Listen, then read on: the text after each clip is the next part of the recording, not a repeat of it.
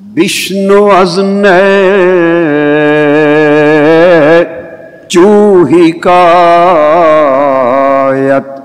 می کند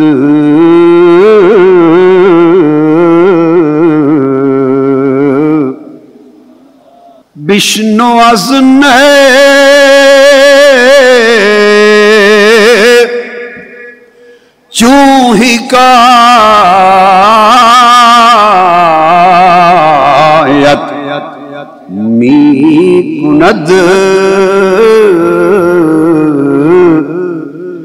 وز جدائی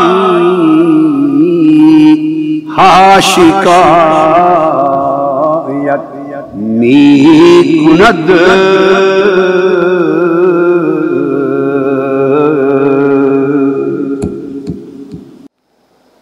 نحمده ونصلي ونسلم على سيدنا ومولانا محمد رسوله النبي الأمين المكين الحنين الكريم الرؤوف الرحيم.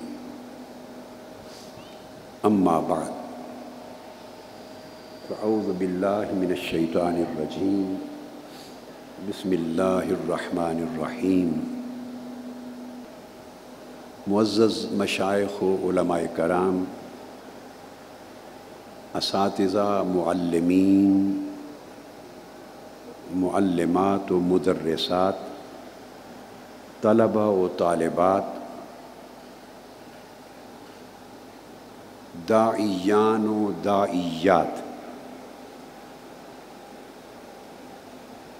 اور جملہ موتقفین و موتقفات سامعین و سامعات، ناظرین و ناظرات۔ ہم آج حسب وعدہ مصنوی مولانا روم کے درس کا آغاز کر رہے ہیں۔ اور اللہ جل مجدہ کی توفیق سے اور اس کے اذن سے میرے دل میں خیال آیا اللہ کے اذن سے کہ درس مصنوی کے آغاز سے قبل تھوڑا سا ذکر صاحب مصنوی کا کر لیں۔ مولانا روم کا کچھ تذکرہ ہو جائے۔ ان کا تعارف آپ کو نصیب ہو جائے۔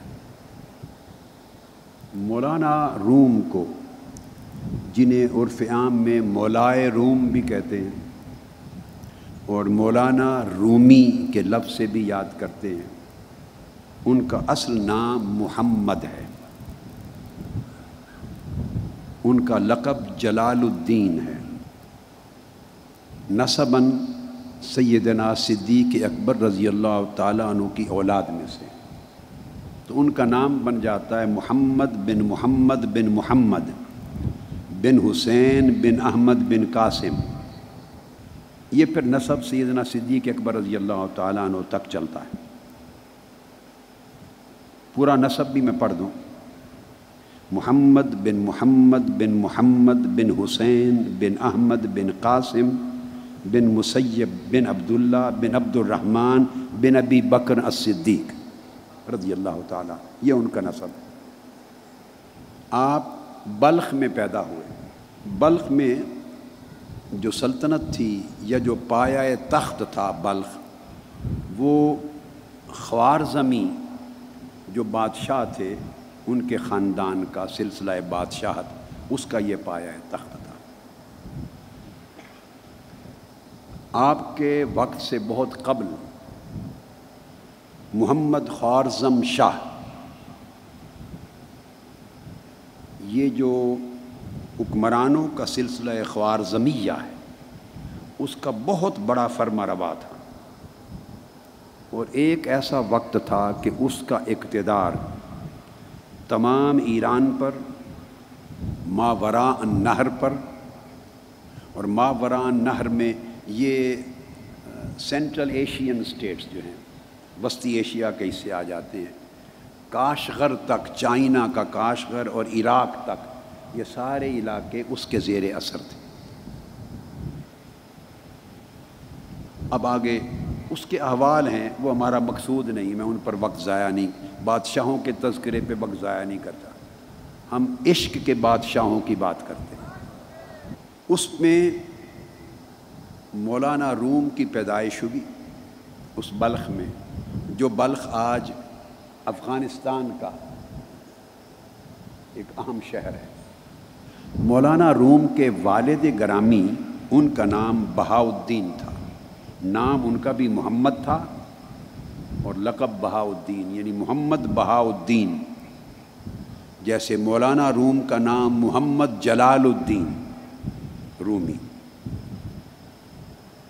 مولانا بہاؤدین بہت بڑے عالم اور بہت بڑے عارف تھے۔ بہت بڑے عالم، بہت بڑے عارف، بہت بڑے صوفی۔ خراسان کا جو پورا صوبہ ہے ایران کا، اس کے دور دراز علاقوں تک سے فتوے ان کے ہاں آتے تھے بلخ میں۔ مولانا روم کے والد گرامی، مولانا محمد بہاؤدین کے پاس فتوے آتے تھے۔ آپ کا معمول تھا کہ ہر روز صبح سے دوپہر تک علوم درسیہ کا درس دیتے، مولانا بہاؤدین بلخی صبح سے زور سے قبل تک۔ تفسیر، حدیث فک اور علوم معقولات و منقولات کا درس دیتے۔ ظہر کے بعد حقائق معرف اور اسرار کا بیان ہوتا۔ سلوک و تصوف اور حقائق کے معرفت کا بیان ہوتا ظہر کے بعد اور پیر کا دن اور جمعہ کا دن یہ عوام الناس کے لیے عمومی واض و نصیحت کے لیے مقرر تھا۔ اسی طرح کی تقسیم اوقات اکثر اکابر اولیاء کرام کے ہاں ہوتی تھی۔ اسی طرح کا معمول حضور سیدنا غوث العظم، غوث الثقلین سیدنا شیخ عبد القادر جیلانی رضی اللہ تعالیٰ عنہ کا تھا۔ آپ بھی بارہ مختلف قسموں کے علوم درسیہ خود پڑھاتے تھے۔ حضور سیدنا غوث العظم رضی اللہ بڑے بڑے علماء فوکہا محدثین، مدرسین آپ کے شاگرد ہوئے۔ اور پھر مقرر وقت میں واز فرماتے۔ خاص مجالس اور اوقات میں اسرار و معرفت اور زود و سلوک کی باتیں ہوتی یہ تقسیم اوقات ہر زمانے میں اولیاء کا طریق رہا ہے۔ سیدنا امام حسن بصری کا بھی طریق یہ تھا۔ وہاں سے معمول تھا۔ خاص مجالس اسرار معرفت کے لیے ہوتی، عام مجالس بعض و نصیحت اور تلقین دین کے لیے ہوتی۔ جب مولانا بہاؤدین بلخی کا دور تھا، مولانا روم کے والد گرامی کا، اسی زمانے میں امام فخر الدین راضی حیات تھے۔ اس وقت بھی جو حکمران تھا بلخ کا، وہ خوارزم شاہ تھا۔ وہ کبھی کبھی مولانا روم کے والد گرامی کی خدمت میں بغرض زیارت اور اقتصاب فیض آپ کی مجلس اور صحبت میں بیٹھنے کے لیے آتا تھا۔ تو خارزم شاہ آپ کی خدمت میں آ کے بیٹھتا۔ اور جب آتا تو اکثر و بیشتر امام فخر الدین راضی جو صاحب تفسیر کبیر ہیں وہ بھی خارزم شاہ کے ساتھ ہوتے۔ اور مولانا بہاؤدین بلخی کی مجلس میں حاضر ہوتے۔ امام فخر الدین راضی۔ پھر دوسری طرف یہی زمانہ حضرت نجم الدین کبرا کا تھا۔ اکابر اولیاء کا زمانہ۔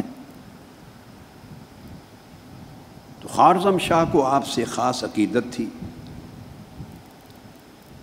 ایک دن یہ بادشاہ خوارزم شاہ، حضرت مولانا بہاؤدین محمد بہاؤدین بلخی کی خدمت میں حاضر ہوا۔ تو دیکھا کہ آپ کی مجلس میں ہزاروں لوگوں لوگوں کا ہجوم ہے، سمندر ہے لوگوں کا۔ آپ کا درس سن رہے ہیں۔ اتنا بڑا اجتماع دیکھ کر اس کو گھبراہٹ پیدا ہو گئی اپنے اندر۔ جو حکمران اور سلاطین ہوتے ہیں، جو سیاسی فرما روا ہوتے ہیں سلطنت کے ریاستوں کے، ان کا وطیرہ ہے کہ جب کسی بھی اللہ والے کے پاس لوگوں کا ہجوم دیکھیں اور خلق کا رجوع دیکھیں بہت زیادہ، تو وہ اپنے لیے تھریٹ سمجھتے ہیں، انہیں گھبراہٹ ہوتی ہے۔ اس امر کو وہ گوارا نہیں کرتے۔ ان کے ہوتے ہوئے مخلوق کا اتنا بڑا ہجوم کسی اور کے ارد گرد ہو۔ یہی معاملہ ائمہ اطہار اہل بیت کے ساتھ ہر دور میں بنو میہ سے لے کے بنو عباس تک ہوتا رہا ہے۔ اور وہ شہید کروائے جاتے رہے یا زہر دلایا جاتا رہا، تو وہ بھی شہادت یا قید و بند میں ڈالے گئے۔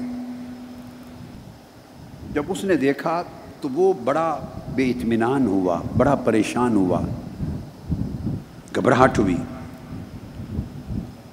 یہ وہی گھبراہٹ ہے جو مامون الرشید کو ہوئی تھی، حضرت امام علی رضا کے ارد گرد، خلق خدا کا ہجوم دیکھ کر۔ یہ وہی گھبراہٹ ہے جو ہندوستان میں جہانگیر کو ہوئی تھی، حضرت مجدد الفسانی کے ارد گرد ہجوم دیکھ کر، خلق خدا کا رجوع دیکھ کر، وہ قابو سے باہر ہو گیا خارزم شاہ، جو عقیدت مند، جو زیارت کے لیے آنے والا، مجلس میں بیٹھنے والا، آپ سے استفادہ علم کا کرنے والا، نصیحت لینے والا مخالف ہو گیا، دشمن ہو گیا۔ اب اس نے حکمتاً یہ کیا کہ اپنا جو سرکاری شاہی خزانہ تھا، اس کی چابیوں کا گچھا کسی آدمی کے ہاتھ، حضرت مولانا محمد بہاؤدین بلخی کے ہاتھ بھیج دی، ان کے پاس۔ ایک بندے کو دیا، چابیوں کا گچھا۔ یہ شاہی خزانے کی چابیاں تھیں۔ اور کہا کہ جا کے دے دو، حضرت بہاؤدین بلخی کو، اور پیغام یہ پہنچا دو اب میری سلطنت میں سوائے ان چابیوں کے اور میرے پاس کچھ نہیں رہ گیا۔ اب بات کو سمجھ گئے اس پیغام کی روح کیا ہے؟ میسج یہ دے بھیجا کہ آپ اب میری سلطنت میں میرے لیے تھریٹ ہو گئے ہیں، خوف ہو گئے ہیں میرے لیے۔ تو میں بادشاہ ہوں، سلطان ہوں، مخلوق خدا کا ہجوم تو میرے ارد گرد رہنا چاہیے۔ اب مخلوق خدا آپ کی طرف جا رہی ہے، تو یہ خزانے کی چابیاں رہ گئی ہیں، یہ بھی لے لو۔ سلطنت تو آپ لے گئے، یہ میسج تھا۔ حضرت مولانا بہاؤدین نے جب چابیاں دیکھیں اور پیغام سنا، تو اس آدمی کو واپسی پہ یہ پیغام بھی دیا کہ میرا واپس جا کے یہ پیغام دے دینا کہ یہ آنے والا جمعہ پڑھا کر اور اس کا واز کر کے ہم بلخ چھوڑ دیں گے۔ بس۔ وہ سمجھ گئے۔ وہ راز سمجھ گئے سارا، پیغام کا راز سمجھ گئے۔ آپ نے فرمایا کہ جا کے بادشاہ کو پیغام دے دینا کہ ہم تیاری کرتے ہیں، یہ جمعہ پڑھ کر اور جمعہ کا واز کر کے ہم بلخ چھوڑ دیں گے۔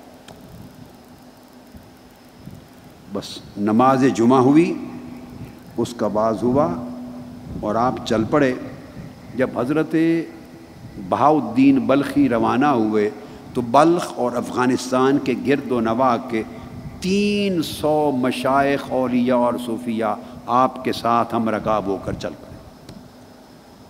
بڑے بڑے اکابر، مشائق اور علماء اور صوفیہ تین سو صرف آپ کے اس وفد میں تھے۔ اور باقی اور لوگ، مریدین موتقدین متوسلین تلامزہ سارے تھے۔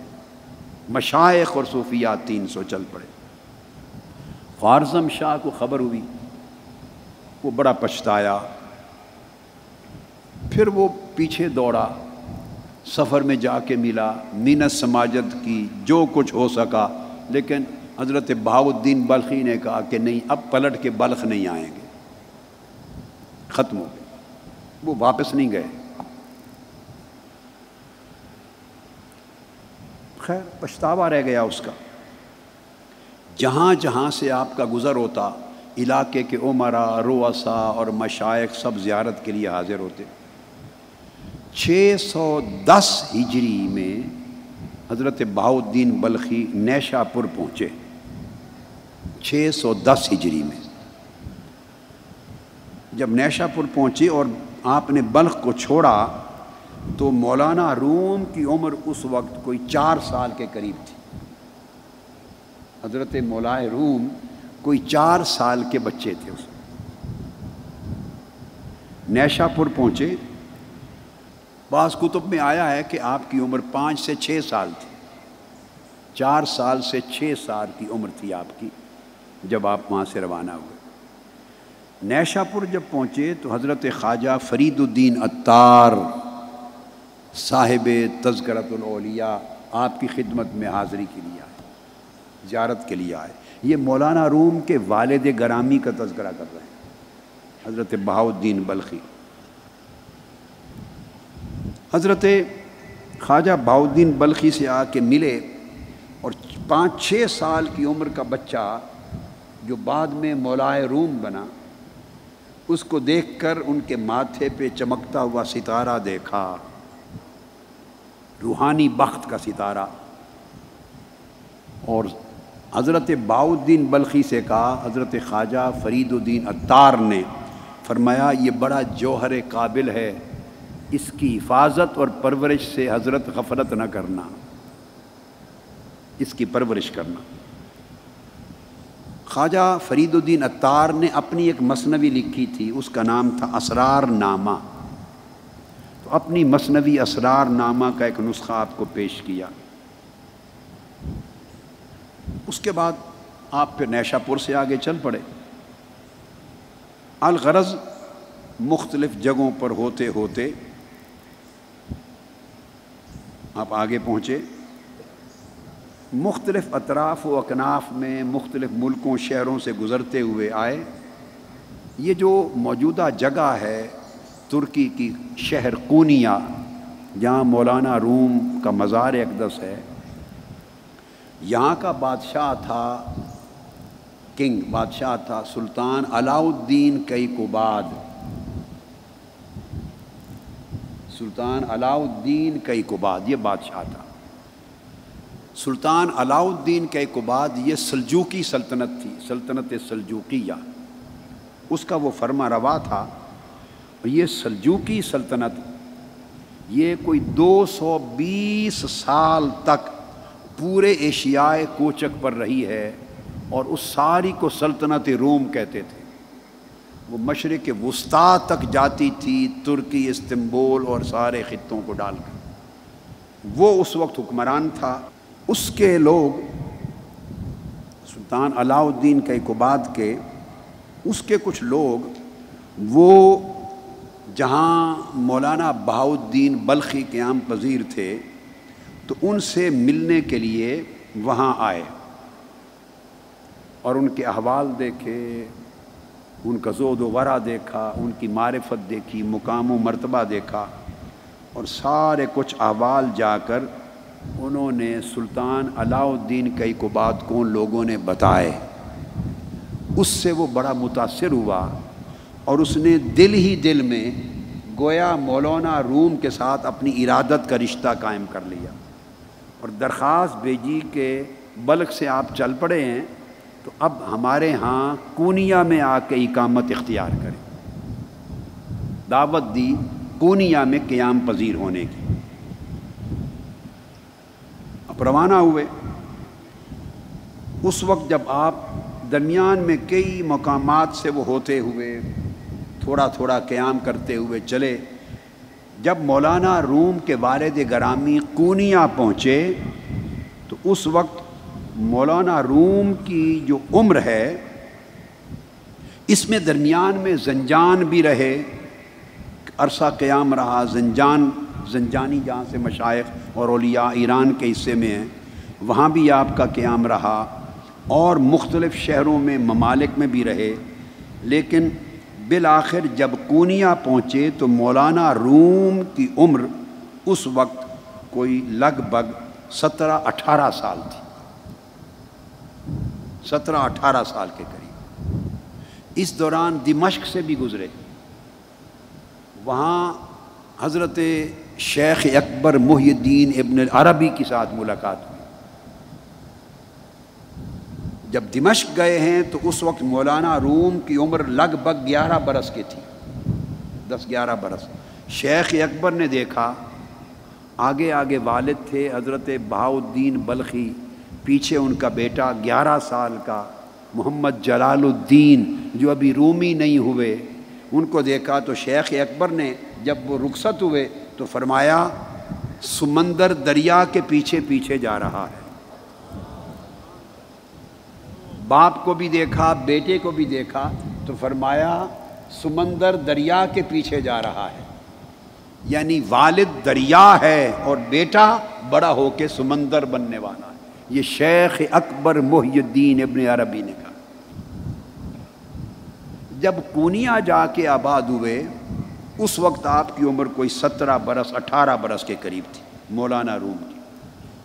سلطان علاء الدین کا اقباد نے باہر نکل کے استقبال کیا، بڑے تز کو احتشام سے استقبال کیا اور گھوڑے سے نیچے اترا، پیادہ پا، ننگے پاؤں زمین پر دیر تک آپ کے استقبال میں ساتھ چلتا رہا۔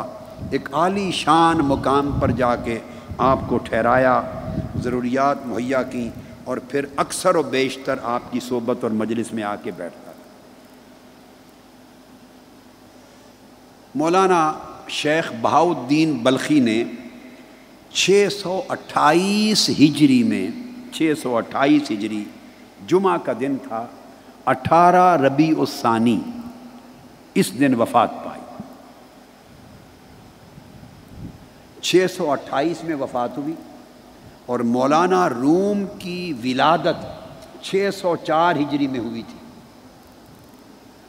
تو چھ سو چار ہجری میں ولادت ہے اور جب والد گرامی حضرت باؤدین بلخی کا وصال ہوا تو مولانا روم کی عمر گویا اس وقت چوبیس سال تھی۔ چوبیس سال عمر تھی۔ ابتدائی تعلیم حضرت باؤدین بلخی نے خود دی اپنے بیٹے کو۔ پھر آپ کے تلامزہ اور مریدین میں سے ہی ایک بڑے نامور عالم تھے حضرت برہان الدین محقق۔ ان کے سپرد کیا۔ بہت بڑے نام پر عالم تھے۔ انہوں نے تربیت بھی دی اطالیق مقرر کیا، استاد مقرر کیا اور علوم و فنون تمام معقولات و منقولات اکثر و بیشتر ان سے پڑھے۔ جب کونیا پہنچے تھے مولانا روم تو عمر اٹھارہ انیس برس تھی۔ چوبیس برس کی عمر میں والد گرامی کا وصال ہو گیا۔ علوم پڑھ کے تو پھر آپ والد گرامی کے وصال کے دوسرے سال چھ سو انتیس میں جب آپ کی عمر مولانا روم کی پچیس برس ہوئی، تو علوم اور فنون کی تکمیل کے لیے پلٹ کے پھر ملک شام چلے گئے۔ شام۔ زیادہ تر قیام علوم کی تکمیل میں آپ نے دمشق اور حلب دو جگہوں پر رکھا۔ اب وہاں مدارس کے نام ہیں اور اساتذہ کے نام ہیں، وہ تفصیلات۔ زیادہ قیام علوم اور فنون کی تکمیل میں آپ کا دمشق اور حلب میں رہا۔ بڑے بڑے اکابر علماء تھے، مدرس تھے، کمال الدین حلبی اور اکابر، عمر بن احمد بن ہبت اللہ اور بڑے بڑے محدث، بڑے بڑے حفاظ، حدیث کے معرخ فقی مفتی اور بڑے بڑے فوکہ اور بڑے بڑے ادیب اور عالم اور مفسر آپ کے اساتذہ تھے۔ ان مدارس میں آپ نے اور آپ علوم الفق میں بڑے وسیع، مہارت اور معرفت رکھنے والے عالم تھے۔ مولانا روم، تمام مذاہب کے متبہر عالم تھے۔ اور علم الخلاف جو مختلف مذاہب کے مابین خلافیات ہیں، اس کے اوپر بڑے مناظر تھے۔ مجادلہ اور مناظرہ کے بہت بڑے عالم، متخصص اور ماہر تھے۔ اور علوم کی مختلف انواع پر بڑا تبہر تھا، بڑی مہارت تھی۔ الغرض، ظاہری علوم دینیہ میں، معقولات اور منقولات میں، اس زمانے میں مولانا روم کا کوئی ہم پایا شخص نہیں تھا۔ دنیا سے بڑے بڑے فتوے آپ کی طرف آتے لوگ استفسار کرتے اقتصاب فیض کرتے۔ آپ پھر درس دیتے اپنے طلباء کو، گھر میں بھی اپنے مدرسہ میں، مدرسہ آپ کے لیے بنا دیا گیا، کونیا میں۔ اور آفاق میں آپ کا شعرا تھا ڈنگ کا بچتا تھا، علوم میں تبہر کا۔ اس زمانے میں جب آپ تکمیل کر کے واپس آباد ہو گئے تھے کونیا میں، ادھر ایک بزرگ ہیں حضرت شمس الدین تبریز، حضرت سلطان شم سے تبریز۔ وہ تبریز سے چلتے ہیں۔ بڑے عارف اور بڑے عاشق تھے۔ سلطان العاشقین تھے اور سلطان العارفین تھے۔ وہ حضرت شیخ بابا کمال الدین جندی کے مریدین میں سے تھے۔ ان سے اقتتاب فیض کیا تھا۔ جب حضرت سلطان العاشقین، حضرت سلطان شمس تبریز نے جب تکمیل کر لی مقامات میں، معرفت میں، زہد میں، سلوک میں، تصوف میں، مراحل عشق میں، مراحل معرفت میں، تو آپ کے شیخ نے ان سے فرمایا، حضرت شمس تبریز سے کہ شمس تبریز روم جاؤ، وہاں ایک دل سوختہ ہے، ایک دل سوختہ تمہارے انتظار میں ہے، جس کا دل عشق الہی کی آگ میں جلا چاہتا ہے۔ اس کے لیے روم جاؤ، ایک روایت۔ دوسری روایت میں یہ آتا ہے کہ آپ نے دعا کی ایک رات اپنے مراقبے کے بعد حضرت شمس تبریز میں کہ مولا، مجھے کوئی ایک شخص عطا کر دے جو میری صحبت اور میری توجہ کا متحمل ہو سکے، میری صحبت کا فیض سنبھال سکے۔ جو کچھ میں دینا چاہتا ہوں وہ لے سکے اور سنبھال سکے۔ ایک شخص دے دے۔ تو آپ کو اشارہ ہوا کہ پھر کونیا جاؤ، وہاں جلال الدین رومی نام نہیں، مگر وہاں ایک شخص تمہاری انتظار میں۔ وہ تمہاری صحبت اور تمہاری توجہ اور تمہارے فیض کا بوجھ اٹھا لے گا اور سنبھال لے گا۔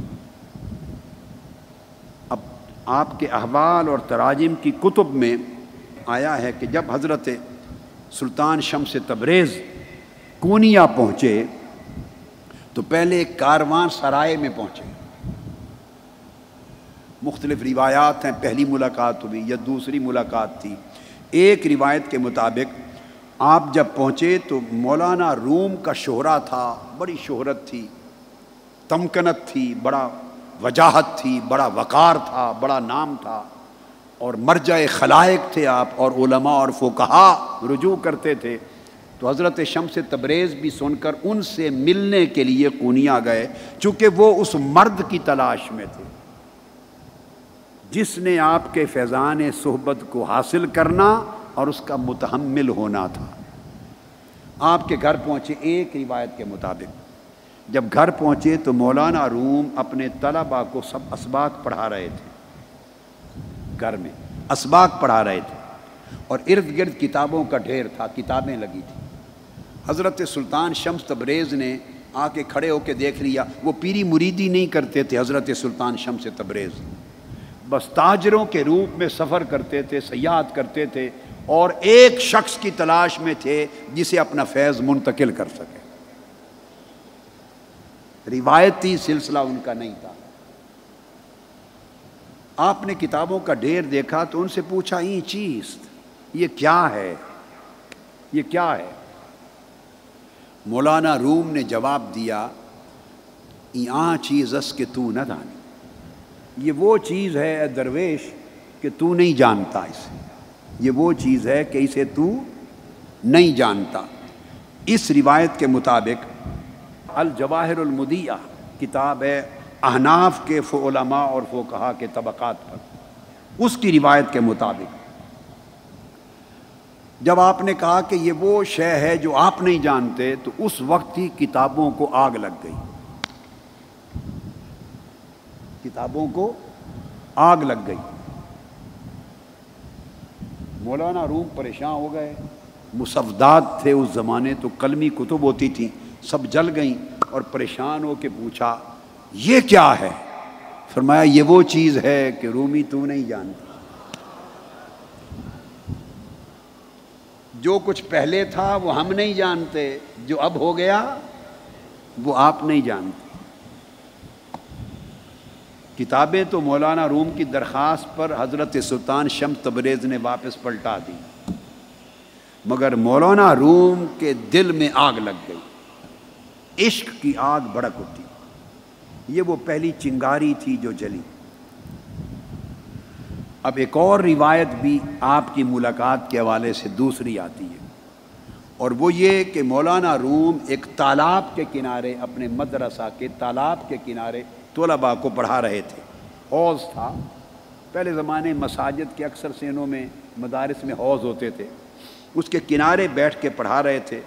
کچھ کتابیں رکھی تھیں اور حضرت شمس تبریز نے اس موقع پر پوچھا کہ یہ کیا ہے؟ جلال الدین، یہ کیا ہے؟ آپ نے جواب دیا، یہ قیل و کال ہے۔ یہ قیل و کال ہے۔ مولانا روم اٹھے۔ حضرت سلطان شمس تبریز نے ساری کتابیں اٹھا کے اس تالاب میں پھینک دی، پانی میں۔ نسخے تھے مسودات تھے، سیاہی پانی میں گل گل گل گئی۔ مولانا روم کو خبر ہوئی، پلٹ کر آئے، طلباء چیخے، بڑا ہنگامہ کھڑا ہوا۔ مولانا روم نے ضبط کر کے پوچھا، یہ کیا ہے؟ فرمایا، حضرت سلطان شمس تبریز نے، وہ کیل و کال تھا، یہ عالم حال ہے۔ پوچھا، یہ کیا ہے؟ فرمایا، عالم حال ہے۔ یہاں سے مولانا روم حال کی دنیا میں داخل ہو گئے۔ حال کی دنیا میں داخل ہو گئے۔ اور آپ نے کہا، یہ کتابیں تو نایاب تھی فرمایا، گھبراتے کیوں ہو؟ آپ تالاب میں اترے اور کتابیں نکال نکال کے واپس کر دی اور ایک ایک کتاب کو جاڑتے تھے، بجائے پانی کے گرد نکلتی تھی۔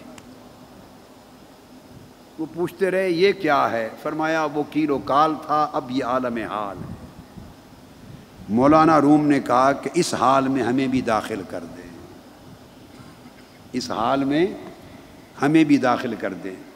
مولانا روم اس حال میں داخل ہوئے اور پھر پڑھانا چھوڑ دیا۔ حلقہ تدریس ختم کر دیا۔ فتویٰ نویسی بند کر دی۔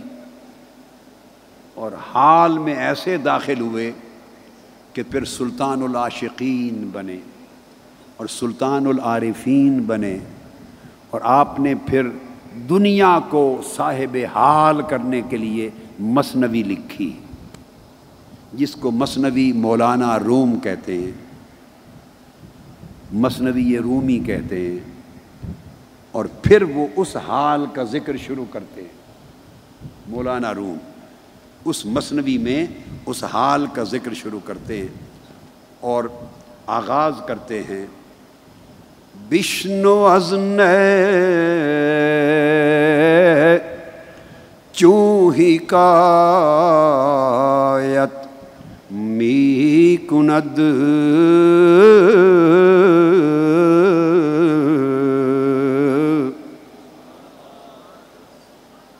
بشنو ازن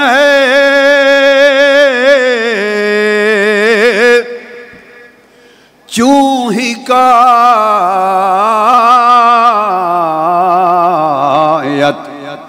می کند وز جدائی ہاشکایت می کند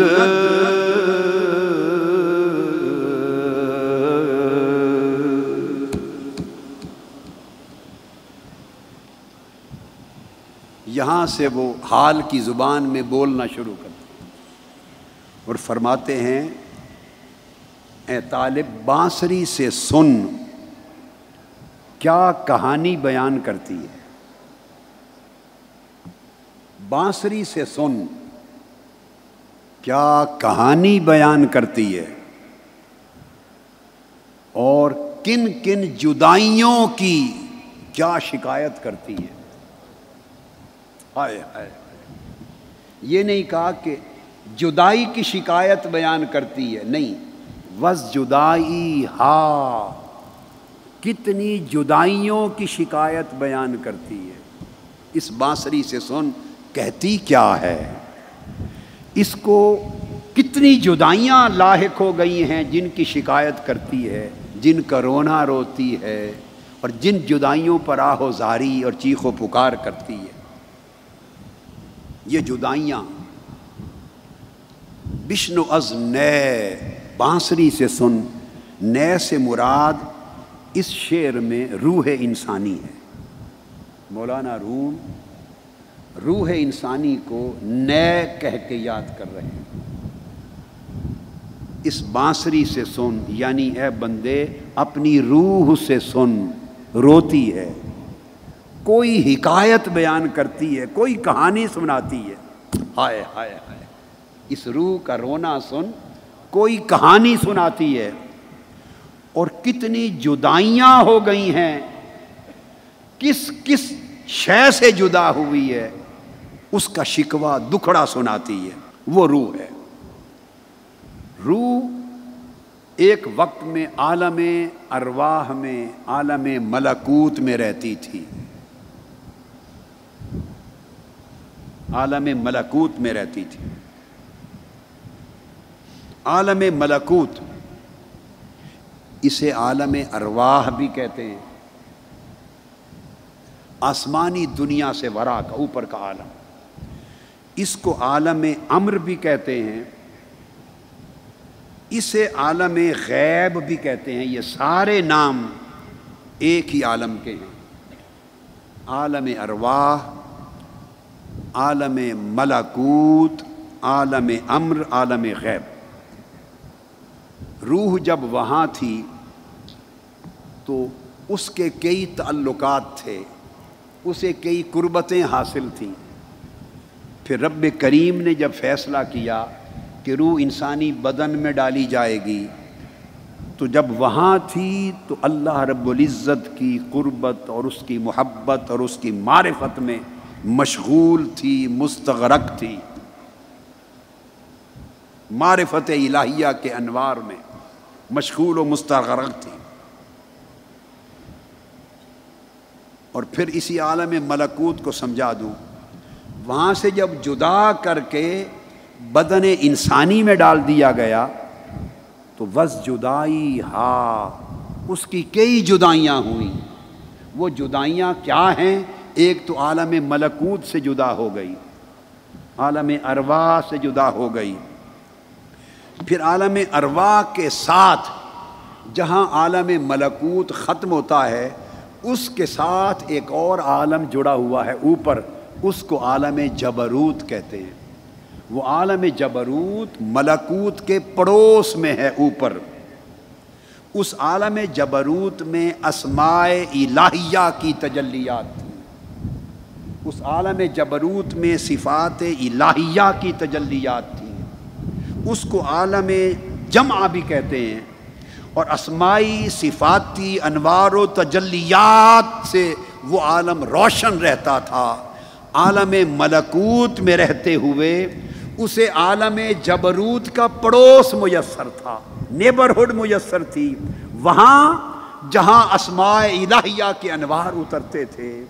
وہ عالم جبروت جہاں صفات الہیہ کی تجلیات اترتی تھیں، جہاں فرقتیں نہیں تھیں۔ تو عالم ملکوت میں خود رہنا، فرشتوں کا ساتھ اور سنگت، نیک روحوں کی سنگت، پاکیزہ لطیف جواہر، پھر ان کی عبادتیں، ان کے ذکر، ان کے اذکار، ان کے سجدے، اور پھر وہ قبلہ، وہ کعبہ۔ وہاں کا، پھر اس کے طواف، پھر اس کے ذکر و اذکار، پھر عالم جبروت کے جلوے، اور وہاں سے چھن چھن کر آنے والے انوار و تجلیات جو ملکوتی مخلوق کو ملتے تھے اور آتے تھے عالم جبروت سے۔ پھر عالم جبروت جہاں ختم ہوتا تھا، جبروت کے ساتھ جڑا ہوا اوپر ایک اور عالم تھا۔ اس کا نام تھا عالم لاہوت اور عالم لاہوت میں ذات الہیہ کے انوار و تجلیات اترتے تھے۔ تو ملکوت کی دنیا میں رہتے ہوئے روح کو اس بانسری کو، روحانی بانسری کو ملکوت کا نورانی ماحول تو میسر تھا ہی۔ مگر جبروت کا پڑوس اور اس کی صحبت و قربت بھی تھی۔ اوپر ذات الہیہ کے انوار و جلیات کا عالم عالم لاہوت بھی تھا۔ ملائکہ کی آوازیں بھی سنائی دیتی تھیں۔ ملائکہ کے سجدوں کی تسبیحات بھی سنائی دیتی تھیں۔ عالم ملکوت میں گونجتے ہوئے ذکر الہی کے نغمات بھی سنائی دیتے تھے۔ عالم نور تھا۔ وہاں نہ کوئی ہرس تھا نہ حوث تھی۔ نہ کسی کا کوئی لالچ تھا، نہ شہوت تھی۔ وہاں کسی کے اندر نہ کوئی حقد تھا، نہ حسد تھا۔ نہ شہوات تھی، نہ خواہشات تھی۔ نہ تکبر تھا، نہ انعد تھا، نہ بغض تھا، نہ عداوت تھی۔ وہاں کثافت نہیں تھی، لطافت ہی لطافت تھی۔ وہاں جسمانیت نہیں تھی، نورانیت ہی نورانیت تھی۔ غلازت نہیں تھی تہارت ہی تہارت تھی۔ پھر اس کے نور کے جلوے تھے اور ذکر کے ماحول تھے۔ روح اس ماحول میں پیدا ہوئی۔ وہاں پلی، وہاں رہی۔ اسی سے آگاہ تھی۔ اس کے اندر نفسانی شہوت اور غضبی صفات زمائم کی کوئی شے نہ تھی۔ اچانک اور یہ وہ وقت تھا جس کی بابت قرآن مجید میں اللہ رب العزت نے فرمایا تھا، لقد خلق نل انسان فی احسن تقویم۔ انسان کو احسن تقویم میں پیدا کیا۔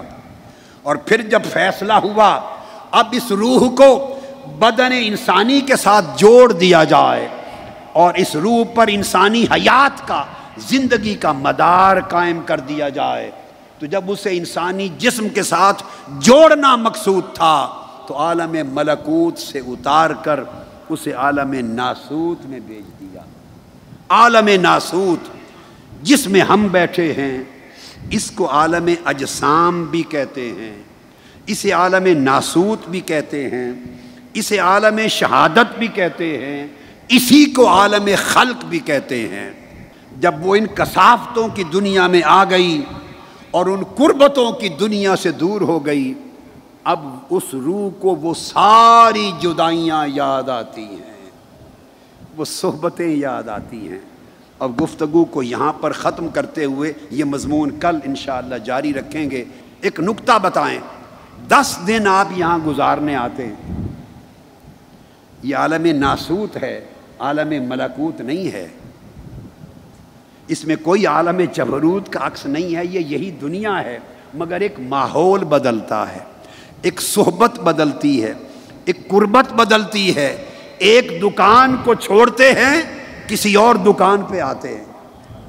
ایک سودا چھوڑتے ہیں، کوئی اور سودا لینے آتے ہیں۔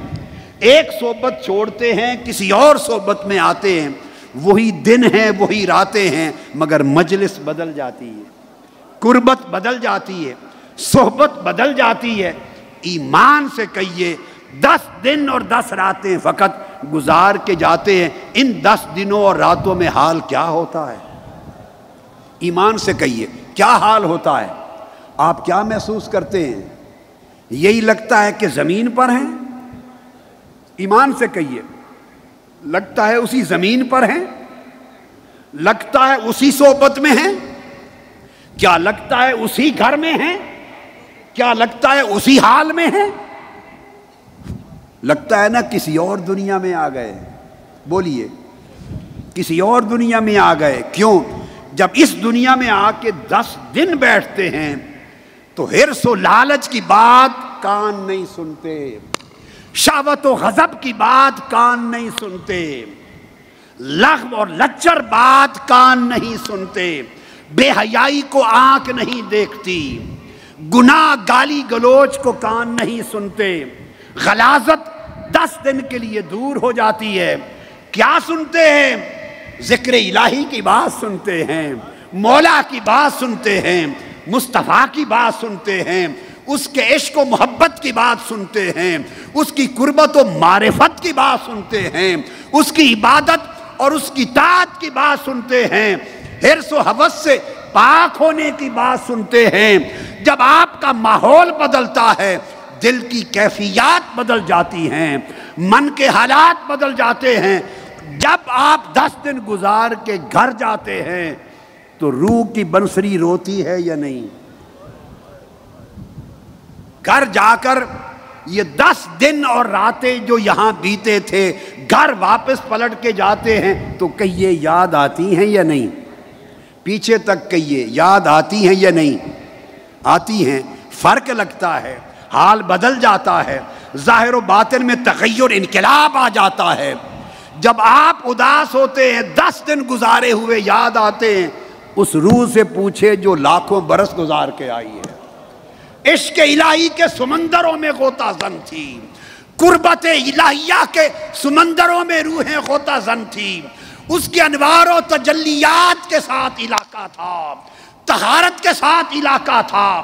عبادت کے ساتھ تعلق تھا، اس کی ندا آتی تھی میرے بندو۔ ملائکہ جواب دیتے تھے، ربی، ہر فرشتہ بولتا تھا، ربی، صبح و شام یہی تاتا بندہ رہتا تھا، یہی تعلق جڑا رہتا تھا، یہی ربط نور تھا۔ نہ جسم تھا، نہ جسمانیت تھی، نہ کوئی کسافت تھی، نہ کوئی گناہ تھا۔ جب وہ روح اس ماحول کو چھوڑ کے اس بدن میں آئی، تو بدن میں آ کے جب ادھر ادھر دیکھا، کہیں ہرس کی بات ہو رہی ہے، کہیں لالچ کی بات ہو رہی ہے، کہیں تکبر کی بات ہو رہی ہے، کہیں رونت کی بات ہو رہی ہے، کہیں شہوت کی بات ہو رہی ہے، کہیں ایک دو حسد دیکھ رہی ہے روح۔ کہیں دنیا کے مناسب کی طرف دیکھ رہی ہے، کہیں دھوکہ بازی دیکھ رہی ہے، کہیں دجل و فریب دیکھ رہی ہے۔ روح جب تن میں آ کر ادھر ادھر دیکھتی ہے، تو اسے اپنے دیس کا کچھ بھی نظر نہیں آتا۔ اپنے دیس کا کچھ بھی نظر نہیں آتا۔ وہ دائیں بائیں دیکھتی اور تڑپتی ہے، روح تڑپتی اور روتی ہے۔ اور رو کر وہ کیا کہتی ہے؟ بقول اکبر الہ آبادی۔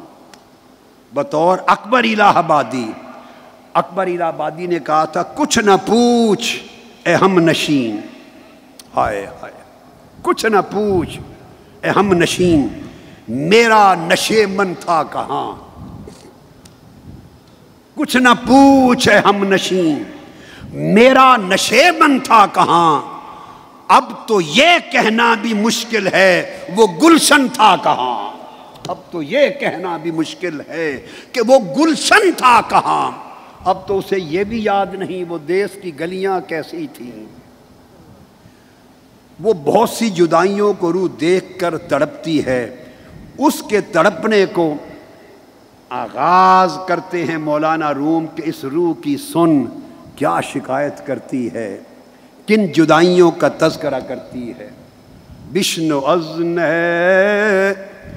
چوں ہی کایت می کند وز جدائی ہا شکایت می کند یہ آج میں نے ابتدا کر دی درس مصنوعی کی۔ اس مضمون کو کل جاری رکھیں گے اور آگے چلتے رہیں گے السلام والسلام علیکم ورحمۃ اللہ وبرکاتہ۔